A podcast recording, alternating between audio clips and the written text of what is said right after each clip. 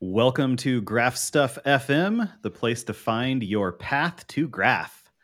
My name is Will Lyon, and we're joined by our co host Lju Lazarevic today. In this episode, we're taking a look at finding data for your next graph adventure with Neo4j. A common theme we notice when we start talking to people about graph databases and how they work and where you use them you get a lot of enthusiasm from people. You get this is great, graph sounds amazing. I can totally see their value. They're fantastic. They're great. I'll have a go at one as soon as I can think of a project where I can use one. And that's not unusual. It's quite a change in thinking about how you can use graphs. And if you're not currently looking at a graph shaped problem that you're trying to solve, you may not necessarily see that direct leap about how you can go and have a play and just start immersing yourself in this idea of using a graph database. And it can be quite a big blocker. So, what we're very keen to do in this episode is to show you the ways and means of being able to discover a suitable data set and just have a play, just get started with using graph databases. So, first of all, when we think about finding a graph data set, it's probably a good idea to have a think about what does a graphy data set look like. So we've talked about this in previous episodes a little bit, but it is, I think, a common pattern to think about okay, does this data set make sense for working with as a graph? So there are some common characteristics that data sets that work well in a graph will have. So these are things like if we have lots of discrete entities, so we have people and books and articles and topics that are connected to them, these sorts of things. Uh, if you see a data set like that, it's probably a good graph data set. And also, graphs are all about relationships. So relationships are a first class citizen in the property graph data model. So there should be some interesting questions that you can ask of the data that take those relationships into account. And oftentimes if you're starting to draw a graph in your head so if you're looking at a data set and you're you're thinking oh well this person is connected to this review that they wrote of this business and you're sort of mentally uh, drawing this visual then chances are that's probably a pretty good graph data set. We talked about what kind of data makes sense for working with as a graph. What kind of data is not a good fit for graph? Well, if we don't have a lot of discrete entities, if maybe all we have are people and their name, this can be a, a very boring data set, but but you get the idea. There's there's not a lot of discrete entities to work with. There's not a lot of ways to model relationships between them. That's perhaps not interesting. Perhaps if there's a lot of aggregations, so sums, totals, aggregate data, without a lot of other context, that's maybe not uh, super useful. And then things that are just discrete values. So a lot of times you'll have like historical weather forecast for a single location over time, things that might be a better fit for working with as a time series or if I have lots of sensor data observations. Now, it, it's not to say that this sort of IoT sensor data and time series data cannot be useful for exploring in a graph, just often the context or maybe the structure around these sensors is more useful than the actual observation. So, to give you an example, uh, I worked with a project a while ago that was looking at oil and gas pipeline sensor data, and we had things like measuring the pressure of the pipe, looking at the temperature at different locations. And it turned out that actually what was more interesting to look at was the overall structure of this oil pipeline and how the sensors were formed, which ones were next to each other and downstream and upstream in the pipeline. So this sort of thing. So anyway, that, that's just a look at things to think about when you're starting to ask yourself, is this a good data set to work with as a graph? So we've talked about what a good data set for a graph might look like. We've talked about what a not so good data set for a graph might look like. So let's start thinking about where you can find this data set. So, if you've got an idea in your mind, something you want to explore, so maybe you're wanting to look at some book and author data, maybe you want to look at some movie data, you've got an idea in your head what you're looking for, then try searching for the data set. So, you would be absolutely surprised what you can find sitting in public repositories. Just start that journey by having a search. So, search for that topic, add keywords such as data or CSV or JSON, that kind of thing, and see what pops up. It could well be that there is a public data set there already. And you've got dataset search areas. So, for example, Google has a dataset search area. So that's datasetsearch.research.google.com. So have a look in there. Something might pop up as well. Another thing to check out is see if there is a public API available. So, very popular applications and services such as Twitter will have an API available. So, some great examples to check out would include the Open Movie Database, Meetup.com, where you can stream JSON. You've got the New York Times and the Washington Post, and they will allow you to pull information about top articles and book reviews. You also have the Twitter API, which we've mentioned. So there's lots of good, fun projects to have around that. And also check out unofficial APIs. Unofficial API is a term that I like to use to describe web applications that make the data they use available publicly. So, for example, around election time in the US, sites like New York Times and Politico put up these live election result dashboards and if you check the network tab in your web browser, you'll find that a lot of these web apps are actually loading data into the client and then processing that data for the dashboard on the client. And you'll see a JSON endpoint or something like that where the data is actually coming from that you can then use to load data directly into Neo4j. So I like to do this anytime I see an interesting web application, I'll just check the network tab and see if it's actually processing the data client side and making that data available publicly.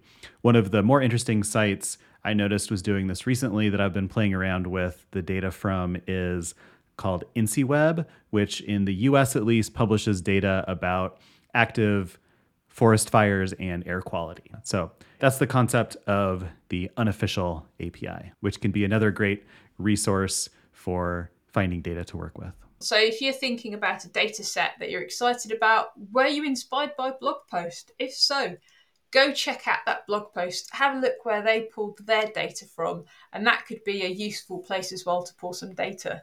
So, APIs are a great way of working with current up to date data because oftentimes those APIs are are updating in, in real time. So with New York Times and Washington Post, you're looking at that day's top articles. The Meetup API is actually streaming JSON, so you're getting that in real time. And that can be useful for building web applications and, and doing some analytics in the graph, but it can also be a challenge sometimes to work with changing data. So there are lots of static data sets available as well that we don't have to think about how to handle changing data values as it's coming in. So this is another sort of class of sources of data are, uh, for lack of a better term, we can call them popular data websites, I, I, guess is maybe a way to think about these. So these are things like Kaggle. So Kaggle is the site that has things like machine learning competitions where there's a data set released and we're working to build machine learning implementations that are making predictions or answering some question. But there are lots of really interesting data sets that are available from Kaggle. And oftentimes, those are sponsored by real companies that release real world data from those companies' businesses, uh, which can be really interesting. Related to that are hackathon and challenge websites that may release some data set as part of the challenge. So DevPost is a great way to find these hackathons. We just hosted a Neo4j GraphQL hackathon on DevPost. Other challenge sites, there's the Yelp Dataset Challenge, where each year Yelp releases a subset of their data on businesses, users, and reviews, and challenges the community to come up with interesting ways to use that data set. Uh, there's MovieLens, which is a data set of movie recommendations that came out of a recommendation system challenge. So that's a good one as well. And that one we actually use in the uh, recommendations Neo4j sandbox.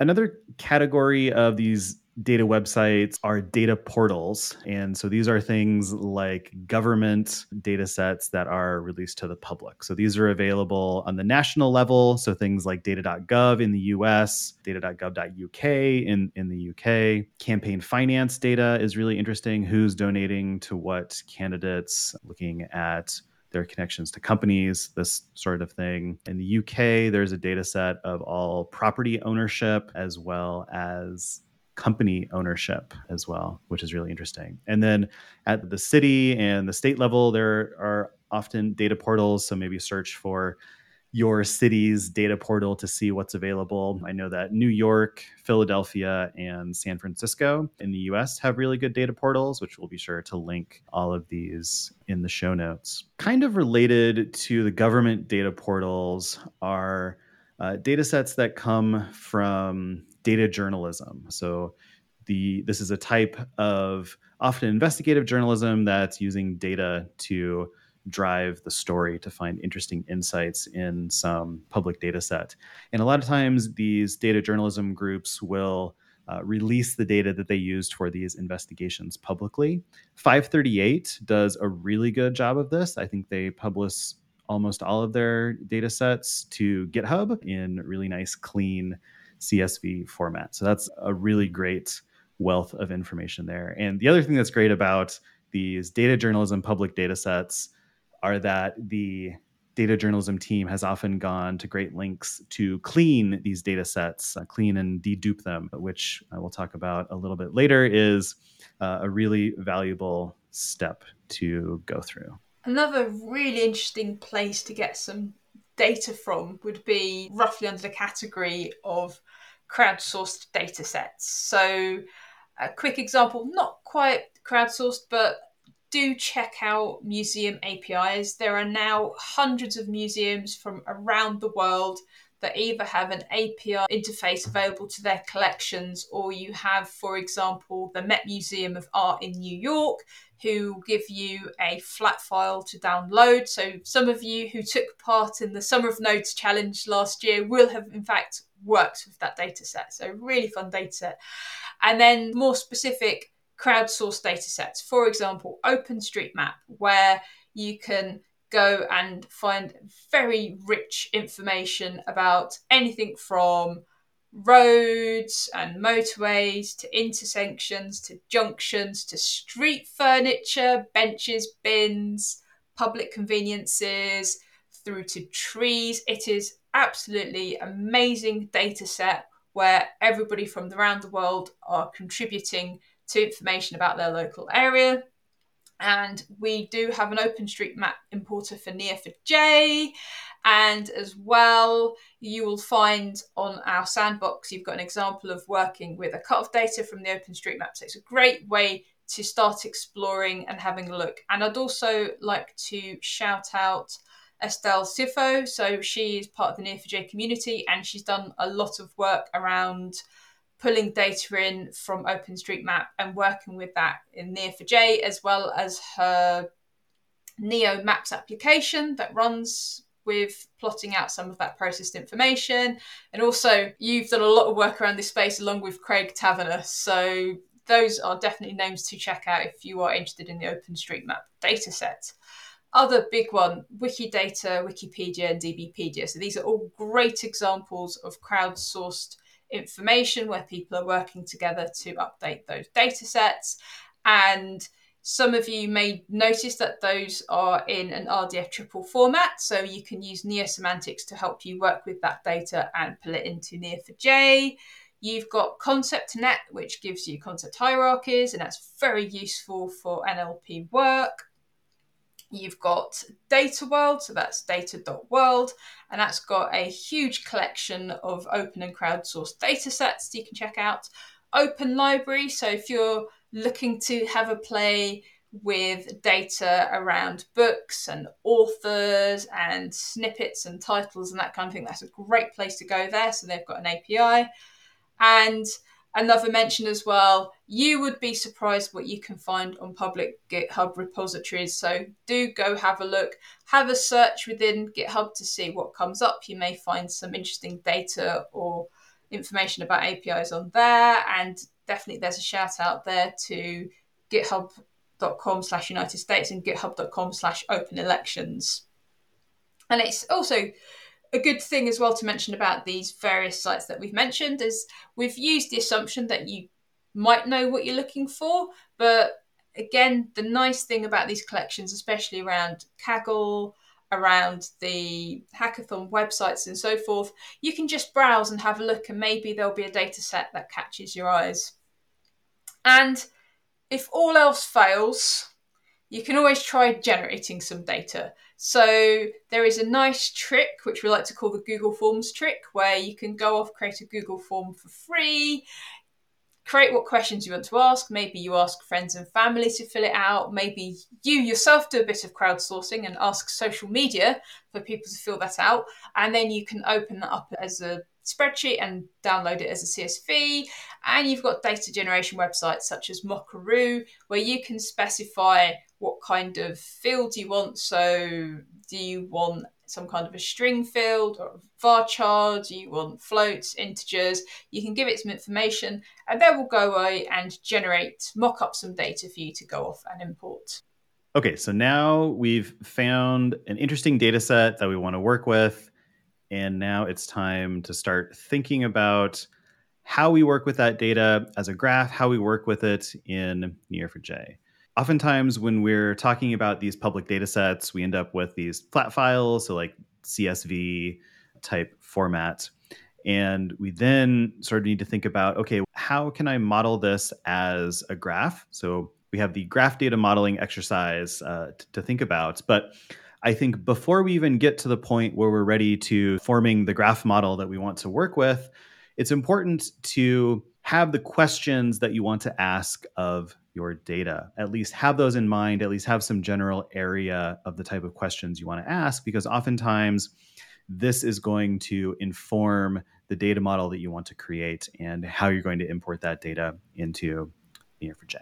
So, knowing the questions you want to ask can inform, for example, do I want to model this as a node label, as a property, as a relationship, some other type of structure, that sort of thing. So, the questions you're going to ask are what are interesting insights that I can find if I know that, say, a person is connected to a company in the data set? Are there aggregations that I can do if I'm looking at maybe campaign finance data? Can I find everyone who works for Google and what candidates they're donating to. Would that be interesting? Can I find similar nodes in the network? So, for example, if I'm looking at businesses and user reviews, can I find users who have similar interests? These sorts of things. And one thing that is really interesting to think about is what happens now when I start combining these data sets. So let's say, for example, if I take the UK property records data set and the UK company ownership data set and combine those together, well, then I can start to look at people who own companies and what properties those companies own. So I can start to traverse across these data sets and start to uncover some really interesting connections. So I think before we get to the point where we're drawing out our graph model, think of the questions you want to ask of the data. So we've had a think about the questions, and now we can start to think about what the model looks like. So typically, when approaching this, have a think about what is the center of the universe of your model, of your question. So picking up on the example there, talking about UK property records, and UK comfort company information, it's quite likely if the kinds of questions we're looking to ask are which companies own which properties, and then we're looking at who is a director of that company, for example, then quite quickly we can start to imagine that actually company is going to be the center of our universe because all of the relationships are going to be coming off of company. So we're going to be having addresses of those properties coming off of company. We are going to have the registered address of that company coming off of company. We're going to have the director coming off that company and so forth. So, in that scenario, if the questions we're looking to ask are which companies own which registered properties in the United Kingdom, that's how the model would look like. Now, if actually the question we were looking to ask was we want to deduplicate or find similar addresses. So we're taking the registered address that we find in Companies House and we're taking the address of a company that is in the property database. And what we're trying to do is find which ones are similar. Then all of a sudden it's the address that becomes the center of the universe in our model here. And this is quite important because this is then going to start to drive the thinking about what becomes a node, what becomes a property. So, for example, and let's keep working with this example. So, if we are looking to try and map properties to a director, then we're probably assuming to some extent that the data is clean. So, we're going to be doing links to addresses. Now, if we were trying to do something around similarity, then what we would probably do is we'd start to what we call reify our node. So, our node may have the properties of an address line and a postcode and maybe a country. Whereas a reified model, we'd have a node that's address, but then it would have three nodes coming off it. So one node would be address line, one node would be postcode, one node would be country. So these are certain things that start to feature based on what questions we're looking to ask. So it's looking at things like is there a certain attribute or element commonly referred to in the query. So let's pick another example here. So if we were looking at, for example, people and books. So let's say we want to pull in some data about what books people have read. So let's say they've been posting it on social media, and we've done some uh, done some work to clean that data up, and now we've got uh, usernames and we've got book titles, and then we pull in another data set. So we're doing a mashup here where we pull in some data from uh, the open books data set, and we then pulled the book title and the author and the genre and that kind of thing. So we're starting to pull that things in together. Again, what's the common element that we're querying on? So if we're always querying on title, then that's going to be a key value there. If actually we're always querying on, say, the author, so actually what we're interested in is to have a look at different books that an author has done, then maybe we're going to pull the author title out. So there's lots of different trade offs that you're going to be doing based on the query you're looking to ask and performance wise. So it's quite a difficult one to explain on a podcast, but the best thing to do is to think about what questions you're looking to ask. Are there common themes? So, do common nouns keep popping out? And if nouns keep popping out, they're probably going to be your node labels. Do you keep asking quantities about things? So, those are probably going to move more towards being a node on a node rather than as a relationship and so forth. And once you start to start thinking about that, and if you start having a few more questions and you're not so comfortable with modeling in the graph, I would definitely recommend checking out our Graph Academy course on modeling if you're a bit new to it. So, if you're looking for some inspiration in how we can go from data set to graph model to working with that data in Neo4j. There are lots of resources, and, and we'll link some of these in the show notes. But one thing that can be helpful is looking at pre built Neo4j graph examples, uh, such as Neo4j Sandbox. So, Neo4j Sandbox is a hosted environment that we can spin up Neo4j instances that are populated with some data sets that we choose from. I think there's, I don't know, maybe 12 or 15 out there now at this point. And the nice thing about this is that someone has already done uh, the finding of the data set, the cleansing, in, in some cases, combining some data sets, importing it into Neo4j, and included some Cypher queries, some visuals, and things like that in an interactive browser guide that's built within Neo4j browser that we can go through and explore these data sets. Now, all these data sets that are available on Neo4j Sandbox are also available as Neo4j dump files that are published on GitHub. So the Neo4j Graph Examples GitHub organization, which again we'll link in the show notes, has a, a GitHub repo for each data set that you can find in Sandbox that has code samples, for example, in the drivers for working with the data sets, but it also has these dump files. So, what is a Neo4j dump file? So, a Neo4j dump file is like a compressed version of the database that is portable from one Neo4j instance to another. So, what's really nice about this is in Neo4j Aura, for example, you can just drag and drop a dump file into the web console app for Aura, and that will load your data set into Neo4j Aura. So you can do that with all of the sandbox data sets. You can work with those locally, import those into browser, which is really nice. Uh, some other good resources for inspiration are things like the Neo4j live stream. Lju and Alex are doing a series on working with data sets in Aura Free. So that's a really fun one to watch that develop going forward. All those are recorded and then go to the YouTube channel. So that's a good resource. And then the Neo4j developer blog has a lot of examples on this kind of working with data sets, modeling, that sort of thing. Okay, so that, that's some ideas for inspiration. So now we've talked through how to look for interesting data sets, how to evaluate those data sets for if they're a good fit for uh, working with a graph or not. We've talked about how to think of interesting questions that we want to ask of the data. And we've talked about how to think of identifying our graph model for working with this data in property graph model and Neo4j. So I think that only leaves one more step, and that is importing our data into Neo4j.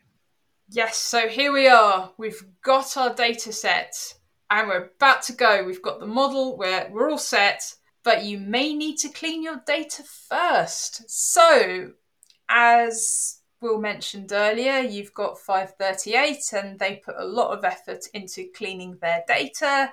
And certainly, if you pull some of your data from some of the museum APIs, that typically tends to be cleaned and standardized. But you are not always as fortunate to get this. So you will most likely have to do some kind of cleaning on your data.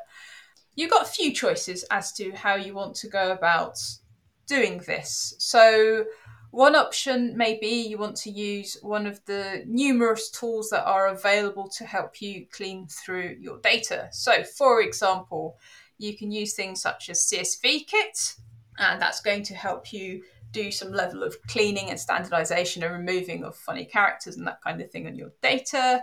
Maybe you're going to use dedupe.io to help you do that. So it's a Python library and you've got a hosted service associated with that as well. And it helps you to dedupe your data set and finding synthetic IDs for entities and that kind of thing. So these are things you are applying to your data before you pull it in. You may have an option as well with the drivers, so we'll touch on that one in a bit. But another thing you can do as well is depending on how much data you're working with and how much time you want to put in, another option is you can do some data cleaning at the time of load. So either as you're importing the data into the database, you can do some cleaning, or what you can do is if the data is clean enough to import it, you can then do some post process cleaning on your data. So you can either use some of the Cypher functions that are available uh, out of pure Cypher. And the other thing you can do as well is you can use APOC. So, a quick reminder of what APOC is. APOC is a plugin you can drop into Neo4j, and versions of APOC are available for the enterprise edition that you'd be running either as a service or through Neo4j Desktop. You've got it on Neo4j Aura, and also you've got it if you're running Neo4j Sandbox. So you'll have some variety of those, and you've got a set of over 400 functions there to help you do various things. And one developed area within the APOC library are the various text functions and procedures. So in there, you have got things such as fuzzy text matching, so you can use things such as Sorensen dice similarity or Levenshtein distance to help you with that. You've got cleaning functions that will strip out characters and weird spaces and that kind of thing, and trim and that kind of good stuff. You've got phonics functions to help you match words that sound similar. You can use regex functions as part of splits and regex groups and so forth. So you have a very rich set of tools there to help you do some cleaning on your data. Okay, so I guess I lied. I, I guess there wasn't just one more step for importing our data. I guess we do need to think about cleansing our data uh, a little bit first. But oh well. So now we are really at the last step, which is to load and import our data. So let's talk through a few different ways to approach this. And we'll talk through a few different options.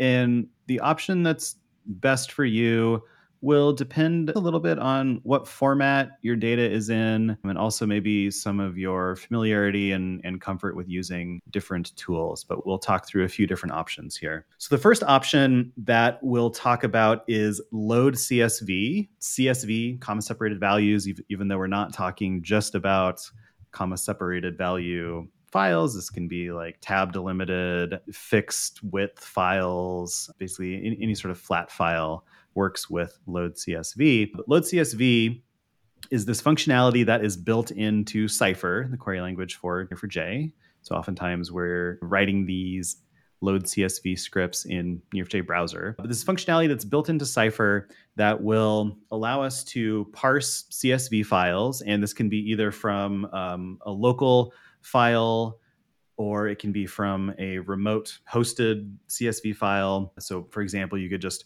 point load CSV at one of these hosted files from say like one of the data portals if they're hosting CSV files that sort of thing. But the the key idea here is we're just writing Cypher to load and parse the CSV file and then we write Cypher to describe the graph pattern that we want to create. So we're writing things like create and merge statements in Cypher, followed by some graph pattern. And this is really neat and really useful because it allows us to leverage this really powerful concept from Cypher of drawing these graph patterns. So we just draw these ASCII art graph patterns um, of how we want to create the data, and then we've loaded that into the graph. A distant, perhaps cousin of load CSV is the bulk import tool for Neo4j. So this is the Neo4j admin import command. So this is a command line tool. The bulk importer, this is useful when I have very large data sets. So load CSV, that works within the transactional nature of Neo4j. So it's good for small, medium sized data sets. Roughly, we're talking about up to maybe working with a, few million lines of a CSV file. But if I have some a larger data set than that, if we're, we're talking about like tens of millions um, and more rows of a CSV file, then maybe I want to skip the transactional nature of Neo4j and I just want to write directly to the file store. So um, skipping a lot of steps. Means that this is going to be a lot faster. The downside of that is I can only use this for my initial data load. So with load CSV, I can add data to an existing Neo4j database with other data. With the bulk imports, the Neo4j admin import tool, uh, I can only do this when I'm first building my database. And I also need to think about how to structure my CSV files, how to clean them, how to dedupe them. With Load CSV, I can do some cleaning and, and deduping, like with APOC, for example, that Lju mentioned earlier. But with the Neo4j admin import tool, I need to have already done that and have my CSV files structured in a certain way. We'll say that the Neo4j admin imports, the bulk importer tool is maybe a bit more for advanced use cases, but just wanted to mention that it's out there so that when you're ready to, we'll say like graduate from load CSV, that's uh, sort of the next tool to think about. So the mighty APOC steps in once again in our quest to load data into Neo4j and as well as the various text functions and procedures that we covered earlier, there are also a number of tools available within APOC to help you load some data. So we've got a JSON loader. So, in a similar vein to load CSV, you can use that to load either local files with JSON in there or you can link up to remote files. And you also have an option to work with APIs as well that are providing JSON outputs, and you can work with authorization headers as well. So if you need to do some level of authentication. You also have an XML parser available within APOC. So this is great for things such as pulling podcast and RSS information. You'll also find a lot of the website and public repositories tend to have their information published as XML. So, again, that's another great place to be able to grab that information and work with that and get it loaded. Another tool you have as well is Load HTML, and this will allow you to do some level of web scraping. You will provide a URL, and what you will do as well is you'll provide some elements that you want to pull that information out. So it'll help you do some level of assisted web scraping. And last but not least, you also have a JDBC connector available within APOC. So this will allow you to connect to most SQL databases from Cypher. So if the SQL database that you're looking to connect to has a JDBC connector, then you can use it with that route. And what's really powerful with this is you can use something like Neo4j browser and you effectively call your APOC function, you put in your connection string for your database, you write your SQL query that you want to push to that database within Neo4j browser, and then when you pull that information back, you can do things with it and go off and save that into your Neo4j instance. You also have some other tools as well. So you've got the Neo4j ETL tool, and this is a no code data import option. Again, importing data from a SQL database. So it is very much a click graph experience. You effectively give it a connection string, you let it know what table you're looking to do. It'll go off, it'll pull back information about the schema in your database it will suggest a model to you. You do a bit of um, tweaking, and then away you go. You pull that into Neo4j. And there are going to be more ways you can pull your data in, but we're going to cover one last chunky one before we wrap up this journey, and that is with drivers. So we have a number of official Neo4j API drivers to be able to work with your language of choice to connect to Neo4j. And also, we have many more community drivers as well. And this is really useful for you to be able to do any specific data cleaning you're wanting to do with a specific libraries. So, for example, there will be many data cleaning and processing libraries available in Python, JavaScript, .NET, etc. So it's really good if you are doing an API mashup again, so if you're looking to bring in lots of different APIs and other data sources, and maybe you're bringing in some reference data too, and you're doing some fine tuning. So obviously, it makes sense if you're going to do any big amount of work around there, you do that at a programmatic level, and then you then use the driver to push that data into Neo4j. So that's very useful for cleaning outside of Cypher. It's also the process that you do is you do something such as passing a JSON object as a Cypher parameter. You can unwind over it and use that to pull in, and then you can use Cypher to express graph patterns over it to create that data in there. So hopefully we've given you on this very quick route some inspiration about how to get started. I'm sure we missed some really interesting data sets or ways of loading data in Neo4j. So please let us know what we missed. Let us know on Twitter, just hashtag Neo4j and share with us what interesting data set are you working with that we should know about. But that's it for today. So thanks for joining, uh, and we will see you next time. Cheers. See you later.